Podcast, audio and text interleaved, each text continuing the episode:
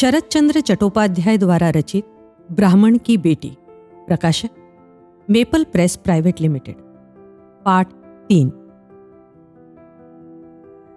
जगतधात्री और संध्या के सामने रासमणी जिस गोलोक चटर्जी की प्रशंसा के गीत गाते न थकती थी, जिसे वो साक्षात धर्मावतार और न्यायमूर्ति बताने में गौरव का अनुभव कर रही थी, वो प्रातःकालीन पूजा पाठ से निपटकर बैठक में आ गए हैं और नौकर द्वारा रखे हुए हुक्के को गुड़गुड़ा रहे हैं। आंख मीच कर तम्बाकू पीते हुए तोंदिल बाबू ने भीतर द्वार खुलने की आवाज सुनी तो बोले, कौन? ओट में खड़ी महिला बोली, बिना खाए पिए क्यों चले आए हो? क्या मेरी किसी गलती पर रुष्ट हो? गोलोक बोले, क्रोध और अभिमान के दिन तो तुम्हारी दीदी के जाने के साथ लद गए। अब मुझे किसी पर क्रोध करने का अधिकार ही कहाँ है। इसी के साथ गहरी लंबी सांस छोड़कर वो बोले, अच्छा, गोकुल भगवान की तिरोभाव का दिन है, अतः प्रातः उपवास करके सायंकाल को ही मेरा खाना पीना होगा। शाम को भी थोड़ा सा गंगा जल और दूध के सिवाय कुछ नहीं ले सकूंगा। इस तरह भगवान के ध्यान में दिन कट जाने में ही मैं अपने जीवन की सार्थकता मानता हूँ। ओट में खड़ी होकर बात करती स्त्री ने द्वार खोलकर निश्चित कर लिया कि कमरे में कोई तीसरा नहीं है। वे खटके भीतर चली आई। यह स्त्री विधवा है, किंतु इसकी आयु अधिक नहीं है और देखने में भी सुंदर एवं आकर्षक है। 24-25 साल की इस युवती ने सफेद रेशमी धोती पहन रखी है। इसने हाथों में कंगन नहीं पहने, किंतु गले में सोने का हार पहन रखा है, जिसके पेंडुलम में इसके इष्टदेव की मूर्ति है। यह स्त्री मुस्कुराकर गोलोक से बोली, आपको तो सदैव मजाक सूझता है, किंतु आपको ये तो सोचना चाहिए कि लोग मेरे बारे में क्या कहेंगे। अब मुझे सदा के लिए यहाँ तो रहना नहीं है। जिसकी सेवा के लिए आई थी उसे तो भगवान ने अपने पास बुला लिया। अब मुझे अपने बूढ़े सास ससुर की सेवा भी तो करनी है। इसके लिए अपने गांव लौटना है। गोलोक हुक्का गुड़गुड़ाते हुए गंभीर स्वर में बोले, अपनी घर गृहस्थी के लिए रिश्ते नाते की किसी स्त्री को बलपूर्वक रोक कर नहीं रखा जा सकता। यदि अपना भाग्य ही फूटा ना होता तो असमय में गृह लक्ष्मी ही क्यों दगा दे जाती। मधुसूदन, ठीक है, जाना चाहती हो तो चली जा। बहन की सेवा तुमने जी जान से की है, इसके लिए तुम गांव में दृष्टांत स्थापित कर चली हो। ज्ञानदा चुप रही और गोलोक ने धोती के पल्लू से अपनी आंखें पोंछी और फिर चुपचाप हुक्का गुड़गुड़ाने लगा। थोड़ी देर बाद गंभीर स्वर में बोले, सती लक्ष्मी थी, इतने दिन लेकर आई थी सो चली गई। उसके लिए दुख करना व्यर्थ है, किंतु मेरी घर गृहस्थी तो उजड़ गई। सारी लड़कियां अपने ससुराल में अपना घर संभाल रही है, उनकी मुझे कोई चिंता नहीं, किंतु चिंता है तो इस छोटे बच्चे की है। ये बिना माँ का लड़का कैसे जी पाएगा? कौन इसे संभालेगा? केवल इसी की चिंता है। रूंधे गले से ज्ञानदा बोली, आप इतना अधिक घबराते क्यों हैं? इसकी भी कोई व्यवस्था हो जाएगी। उदास और बूझे स्वर में गोलोक ने कहा, यही तो नहीं हो रहा। मधुसूदन, तुम्हारा ही सहारा है। अब तो मेरा मन ना घर गृहस्थी में और ना ही जमींदारी में रमता है। सब कुछ विष सा लगता है। जितने दिन जीना पड़े व्रत उपवास और भजन पूजन में बीते, बस यही एकमात्र इच्छा है। एक समय मुट्ठी भर भात मिल जाए तो ठीक, ना मिले तो ठीक, किंतु उस नन्हे का ध्यान आते ही प्राणों पर बन आती है। मधुसूदन, तुम्हारा ही भरोसा है। ज्ञानदा की आंखें भी अश्रुपूर्ण हो उठी। गोलोक की स्त्री उसकी ममेरी बहन होने पर भी सगी बहन जैसी थी। दोनों में गहरा अनुराग था, इसलिए अपनी असाध्य बीमारी में उसने ज्ञानदा को अपने पास बुलाया था और ज्ञानदा भी सब काम छोड़कर भागी चली आई थी। रुग्णा की सेवा में उसने दिन रात एक कर दिया था, किंतु उसे बचा न सकी। जाते समय लक्ष्मी अपने 10 साल के बेटे को अपनी इस बहन की गोद में डाल गई। रूंधे गले से ज्ञानदा बोली, मेरा यहाँ सदा के लिए रहना तो नहीं हो सकेगा, लोग बाग क्या कहेंगे, जरा ये भी तो सोचिए। इस गांव में किसी को तुम्हारे विषय में मुंह खोलने की हिम्मत होगी तो कोई कुछ कहेगा। इससे अधिक भला वो क्या कहते और किस प्रकार ज्ञानदा को आश्वस्त करते। स्वयं ज्ञानदा भी इस गांव में गोलोक के प्रभाव से भली प्रकार परिचित थी। इस गांव में किसी आदमी द्वारा मेरी आलोचना करने का अर्थ होगा अपना राशन पानी समाप्त समझना, अतः यहाँ के लोगों द्वारा कुछ कहे जाने के बारे में तो कभी सोचा ही नहीं। तुम्हारी बहन तुम्हें बहुत चाहती थी, इसका प्रमाण यह है कि मरते समय वो अपनी संतान तुम्हें सौंप गई, मुझे भी तो सौंप सकती थी। अपने आंसुओं को बलपूर्वक रोकती हुई ज्ञानदा बोली, जीजा जी ये सब तो ठीक है, किंतु आप भी तो देखिए, मेरे बूढ़े सास ससुर जीवित है और मेरे सिवाय उनकी सेवा करने वाला दूसरा कोई नहीं है। ज्ञानदा के कथन को महत्व न देते हुए गोलोक ने बड़ी उपेक्षा से कहा, अरे 13 साल में विधवा हुई, पति को अपनी आंखों से देखा तक नहीं और फिर वो जीवित भी नहीं, फिर भी उसके माँ बाप के प्रति अपने कर्तव्य की दुहाई देती हो। काहे का तुम्हारा कर्तव्य, छोड़ो इस बेकार की बात को। जीजा जी, पति ना रहने पर जीते जी उसके माता पिता की सेवा के कर्तव्य से मुक्त तो नहीं हो जाती। कुछ देर चुप रहने के बाद गंभीर स्वर में गोलोक बोले, तो फिर ठीक है, हमें भगवान के भरोसे छोड़कर चले जाओ, किंतु छोटी मालकिन एक बात मत भूलना। छोटी मालकिन, इस संबोधन पर नाराजगी प्रकट करती हुई ज्ञानदा बोली, जीजा जी क्यों आप मेरी खिल्ली उड़वाने पर तुले हो, लोग सुनकर मुस्कुराते हैं, क्या आप मुझे मेरे नाम से नहीं पुकार सकते? ठीक है, नाम लेकर पुकारूंगा। यह कहते हुए गोलोक के उज्जवल चेहरे पर विषाद की काली छाया घिराई। एक लंबी आह भरकर अपने को सुनाते हुए से धीमी आवाज में गोलोक बोले, जिसकी छाती दिन रात प्रचंड धधक रही हो, क्या वो कभी किसी से मजाक कर सकता है? मेरे संबंध में हंसी मजाक की बात करना तो मुझ पर मिथ्या आरोप लगाना होगा। फिर भी कभी कभी, खैर जाने दो, किसी को नाराज करने का क्या लाभ है? आज तक किसी को भी अप्रसन्न करने से बचता रहा, तो आज फिर ऐसी मूर्खता किस लिए?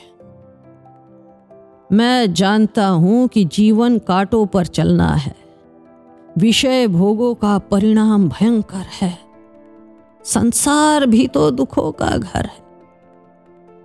प्रभो मधुसूदन, कब अपने चरणों में स्थान दोगे, कब कष्टों से मुक्ति दिलाओगे?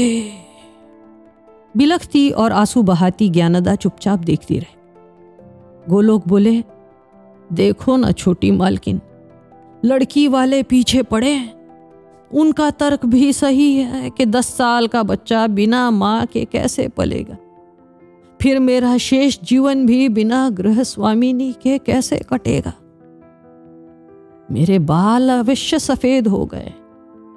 मेरे बाल सफ़ेद अवश्य हो गए, किंतु ये मेरी आयु बड़ी होने के सूचक नहीं है, अपितु दुख शोक की अधिकता के ही सूचक है, इसलिए असमय में ही सफ़ेद हो गए। फिर भी मुझे दोबारा बंधन में पड़ना अच्छा नहीं लगता, किंतु इसके बिना निर्वाह भी तो नहीं। मेरे लिए एक ओर खाई है, दूसरी ओर कुआं है। उदास चेहरे से नकली हंसी हंसती हुई ज्ञानदा बोली, इसमें सोचने विचारने की क्या बात है, विवाह कर ही लीजिए। अरे तुम क्या कहती हो, इस आयु में विवाह कर लो? तुम जैसी लक्ष्मी के रहते क्या मैं इस बारे में सोच भी सकता हूं? हाँ एक बात है, साली को बिना कोई नाम दिए सदा के लिए घर में रखा भी तो नहीं जा सकता। तुम्हारी बहन तुम्हें अपनी इच्छा बता ही गई है, तुम उसके वचन का मान रख लो। किसी को भीतर झांकते देख गोलोक ने पूछा, कौन है? नौकर ने सूचित किया, चौकीदार साहब आए। मुंह बिगाड़कर गोलोक ने कहा, अब काम धंधे में मेरा मन कहाँ लगता है, दिन रात काम पैसा बहुत हो लिया। मैं किसे अपनी छाती फाड़ कर दिखाऊं कि कैसी प्रचंड ज्वाला धधक रही है। मधुसूदन, कब इस झंझट से मुक्त करोगे? फिर नौकर की ओर उन्मुख होकर वो बोले, खड़ा खड़ा क्या कर रहा है, जा उसे भीतर आने को कह। ज्ञानदा उठ खड़ी हुई और जाने से पहले पूछने लगी, तो क्या सचमुच कुछ नहीं खाओगे? सिर खुजलाते हुए गोलोक ने कहा, नहीं, आज गोकुल भगवान की तिरोभाव के उत्सव का दिन है। हम पुराने लोग आज भी इन बातों पर विश्वास करते हैं, तभी तो सृष्टि टिकी है और ग्रह नक्षत्र अपनी सामान्य गति से चल रहे हैं। ज्ञानता बोली, पर्व है तो क्या हुआ, थोड़ा सा दूध फल और गंगाजल लेने में कोई दोष नहीं है। आप जल्दी से आइए, मैं सब कुछ तैयार करती हूँ। कहते हुए ज्ञानदा दरवाजा बंद करके चली गई। इधर नौकर के पीछे एक शरीफ आदमी सामने के द्वार से कमरे में प्रविष्ट हुआ। गोलोक ने हंसकर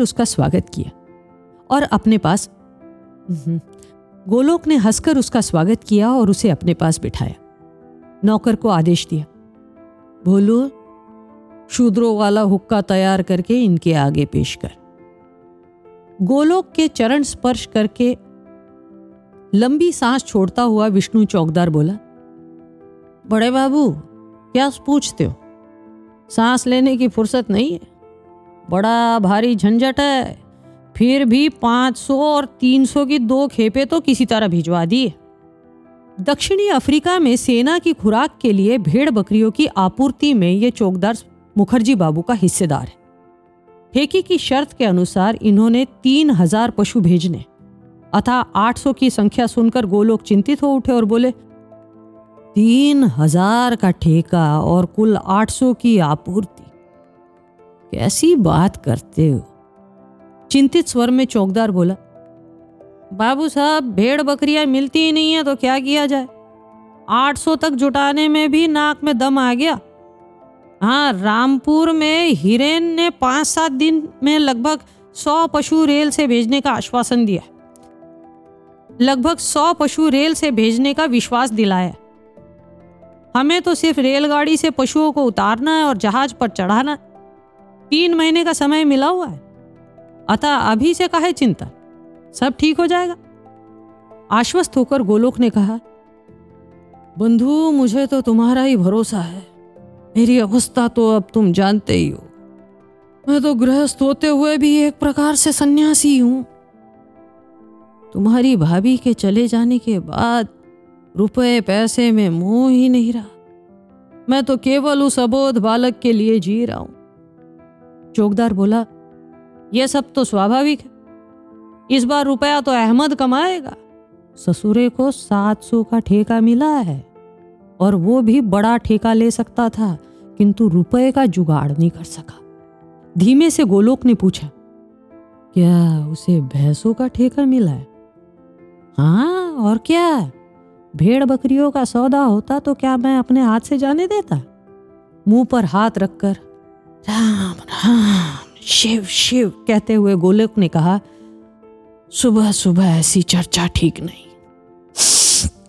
वो मलेच्छ है, धर्म अधर्म कुछ नहीं जानता, कमाने दो। क्या 10,000 कमा लेगा? इससे कहीं ज्यादा।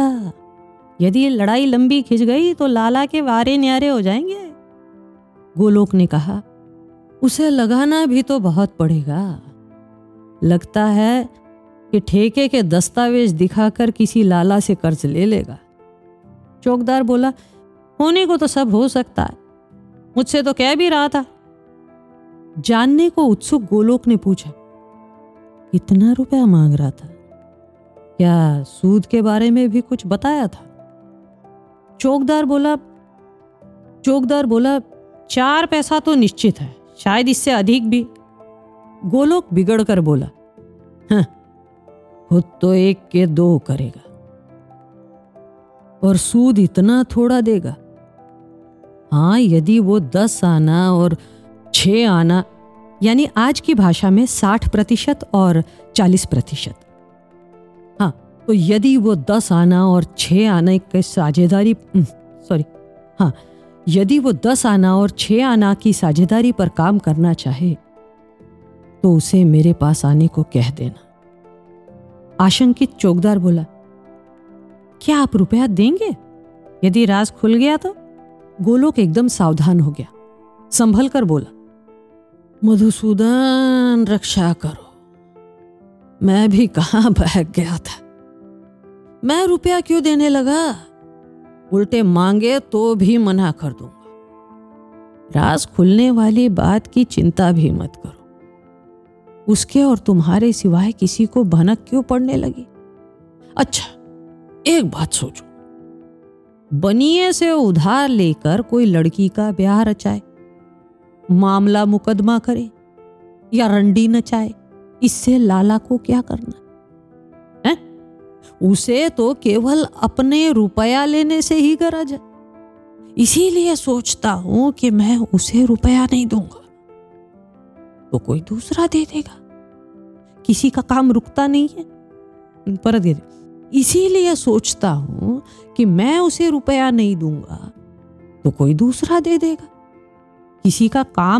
नहीं है। चौकदार के मन के भाव को भांपने के लिए कुछ देर तक उसके चेहरे को ताकने के बाद गोलोक मुखर्जी बोले, मैं रुपया देने की बात नहीं कर रहा था, मैं तो एक साधारण प्रचलन की बात कर रहा था। वस्तुतः महाजन को भी असामियों की आवश्यकता पड़ती है। मेरे बारे में तो तुम प्रारंभ से जानते हो कि ब्राह्मण का बेटा अपने धर्म, कर्म, सिद्धांत और न्याय आदि के विषय में कितना दृढ़ है। अधर्म के 1,00,000 रुपए पर भी मेरी दृष्टि नहीं पड़ती। भगवान मधुसूदन पर आस्था रखने के कारण आज मैं 5-5 गांवों का अधिष्ठाता हूं। एक ही वाक्य से ब्राह्मण को क्षूद्र और क्षूद्र को ब्राह्मण बनाने का सामर्थ्य रखता हूं। मधुसूदन, तुम्हारा ही भरोसा है। एक बार जब बीमार पड़ा था तब डॉक्टर जयगोपाल के सोडा वाटर पीने के सुझाव को ठुकराते हुए मैंने साफ कहा था, मरने से डर कर जीवित रहने के लिए गोलोक अधर्म मार्ग पर कभी भूल कर भी पैर नहीं रखेगा। मैं उन केनाराम का बेटा और हर राम मुखर्जी का देवता हूँ जिनके चरणोदक को पीने के लिए भंडार हाटी के राजा को पालकी और सेवक भेजने पड़े थे। प्रणाम करके उठ खड़ा हुआ चौकदार बोला, इसमें क्या संदेह है?